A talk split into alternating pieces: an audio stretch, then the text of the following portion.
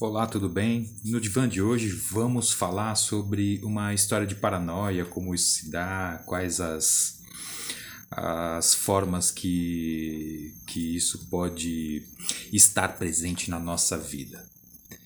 Então vamos lá. Trata-se de uma mulher de uns 30 anos de idade aproximadamente que morava com dois irmãos, é um casal de irmãos, e era uma família muito esforçada no, no, no campo profissional.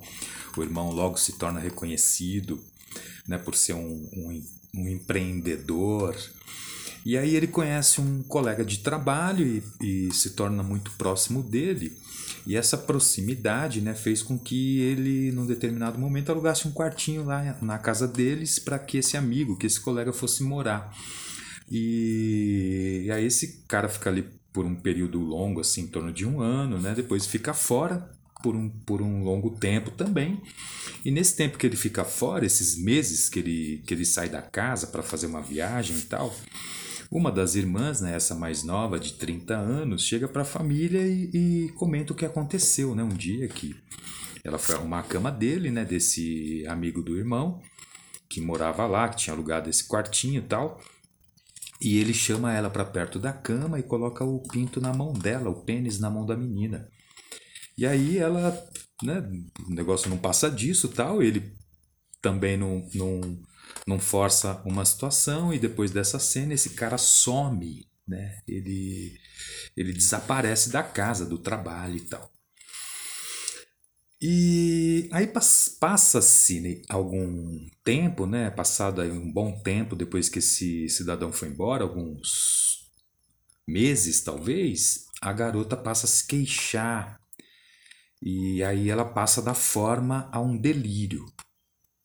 Que era o quê? Ela imaginava que as vizinhas estivessem falando mal dela por conta do que aconteceu. Isso na cabeça dela. E aí essa garota vai procurar ajuda, né? O Breuer, que era um médico da época também, eu já falei dele em outras histórias, da Ana O, por exemplo, né? Que foi onde surgiu a Associação Livre de Ideias, a limpeza da chaminé, a cura pela fala. Uh, então essa garota, né, por meio Breuer fica sabendo do caso dela, encaminha ela para o Freud, o Freud se dispõe a tratar, a curar esse ímpeto dela, né? E aí ele pergunta para a garota se houve algo a mais do que aquilo, do que a cena do pênis na mão. Né? E essa menina entende essa pergunta do Freud como uma desconfiança. E ela some também da análise e, e pede para que dissesse ao Freud que aquela insistência dele deixou ela desconfortável, irritada demais com tudo aquilo, porque uh, num primeiro momento a queixa dela era que vinha de dentro. Eu tenho esses pensamentos de que as pessoas estão falando mal de mim assim, assim, assim. E num outro momento, o próprio médico né, concretiza a, a, a ideia delirante, né, o delírio dela, né? E aí se torna uma situação é, difícil para ela, para ela lidar. Né? Ela não soube lidar com, a, com quando vinha de dentro, tampouco quando ah, surgiu do lado de fora também essa desconfiança, né? Uh, ela chama de desaforo, né? um desaforo vindo de fora. Estou lendo algumas anotações que eu fiz a partir do livro Neurose, Psicose e Perversão, da editora Autêntica. E eles têm uma coleção muito bacana sobre os, os textos do Freud. Eles condensam os temas, né? Então eles pegaram todo o que o Freud falou sobre neurose, psicose e perversão e condensaram no material. Então acho que vale a pena conhecer, editora autêntica.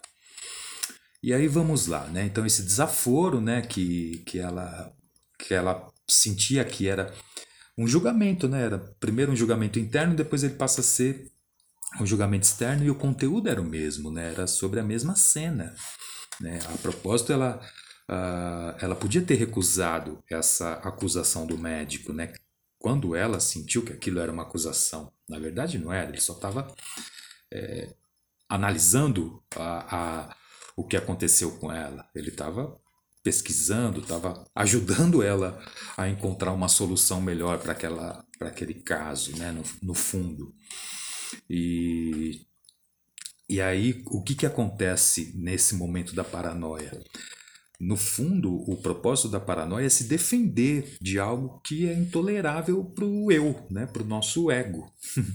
a gente não consegue é, nem lidar com a situação quando ela é interna, tampouco quando ela é externa. Então a gente cria alguns mecanismos para fugir daquela situação. Eu poderia ter encarado, mas eu fugi, mandei falar para ele que ele me irritou demais, né?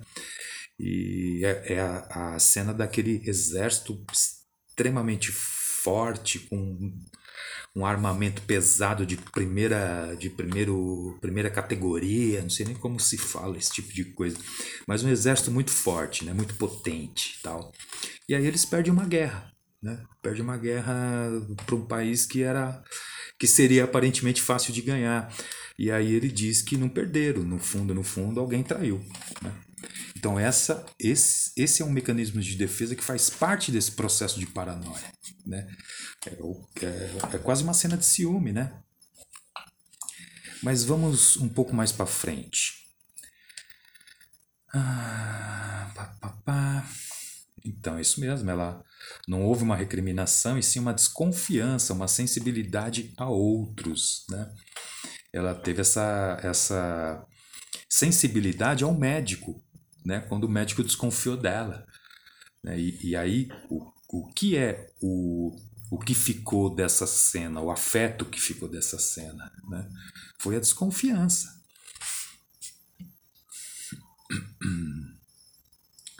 Vamos um pouco mais para frente, porque a ideia mesmo do, do, da paranoia é essa, é se, de, é se defender, né? É um mecanismo rápido de defesa do eu, né?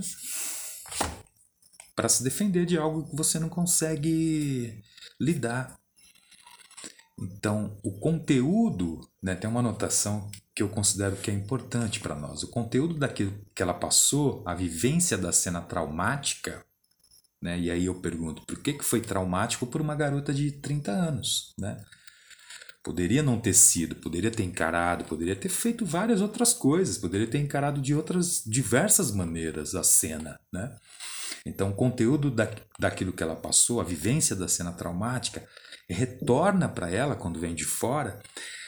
Quando o médico fala, retorna como um pensamento em forma de ocorrência repentina da cena, ou como uma alucinação visual ou sensorial. Então, quando o médico falou para ela, não foi me o mesmo que acontecia dentro, veio com o mesmo conteúdo, mas de forma diferente. Né? Então, ficou difícil também lidar com aquilo, porque era aparentemente novo ficam fragmentos. Né? Então, os fragmentos de lembrança estão desfigurados. São substituídos por imagens atuais que lembram a cena traumática. Nesse caso, o eu não considera essa situação como perigo. Ela está desfigurada da cena primária. Mas é estimulada a fazer tentativas de esclarecimento. Né? Que cena é essa? Ela, ela parece com aquela. O que podemos chamar de delírios de assimilação. Então, nesse delírio de assimilação, né, o que, que acontece? Essa defesa do ego vai fracassar com esse retorno desse material recalcado que vem em forma desfigurada quando ele vem de fora.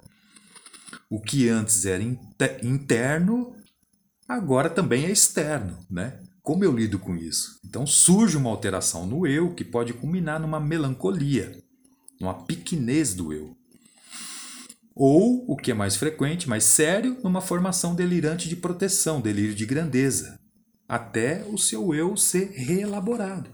Né? Até você entrar numa análise, numa terapia profunda, né? numa psicologia profunda, que é a psicanálise. Né? Então é isso. Esse é o, o, o, o que esse sintoma, né? o que esse mecanismo de defesa faz com a gente, né? e o que vai determinar a paranoia o mecanismo de projeção com a recusa da crença na, re, na recriminação. Né? Então eu projeto, projeto, eu deliro em cima de uma coisa que eu imagino que possa acontecer. Não é? Eu nem fiz porque se eu fizesse poderia ter acontecido isso. Mas só que eu não fiz e aconteceu também, né? Bom, então vamos lá partindo para os finalmente aqui, então o que é a paranoia? Né? Ela é um delírio, um transtorno de personalidade delirante. Esse delírio não compromete o convívio social. A gente convive numa boa, né? com ciumento, com uma pessoa com mania de grandeza, com mania de perseguição. A gente conhece pessoas assim e, e de repente até somos. Ou até já fomos, muito mais do que somos agora. Sabemos lidar melhor com esses, com esses uh, sintomas. Né? Então, o objetivo do programa de hoje é entender um pouco essa ideia né, da paranoia, como ela se dá, e porque a gente acaba desenvolvendo esse mecanismo de defesa em nós mesmos, né? Então é legal perceber esse ciúme que você sente se não é uma paranoia, né? Essa mania de grandeza, obviamente, é uma paranoia. O ciúme ele pode ser paranoia, ele pode não ser. Né? O excesso do ciúme pode trazer, é, pode ser patológico. Tá? O Freud tinha algumas classificações para isso que eu não vou lembrar agora. Posso até fazer um programa específico para isso. E essa mania de perseguição também, que é um delírio, né? é uma paranoia. Então, perceba isso em você. Tenta uh, identificar quais os momentos que isso acontece, de onde vem, por que vem. Né? E se uh, achar difícil chegar nesse lugar, existe profissionais para isso, preparado para entender isso, né? E como acessar esse lugar que às vezes a gente quer chegar, mas tem medo, tem medo de lidar. Grande abraço, obrigado e logo mais teremos mais programas para nós. Valeu!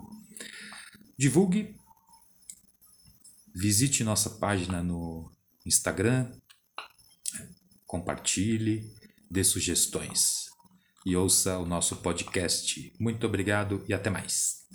Valeu!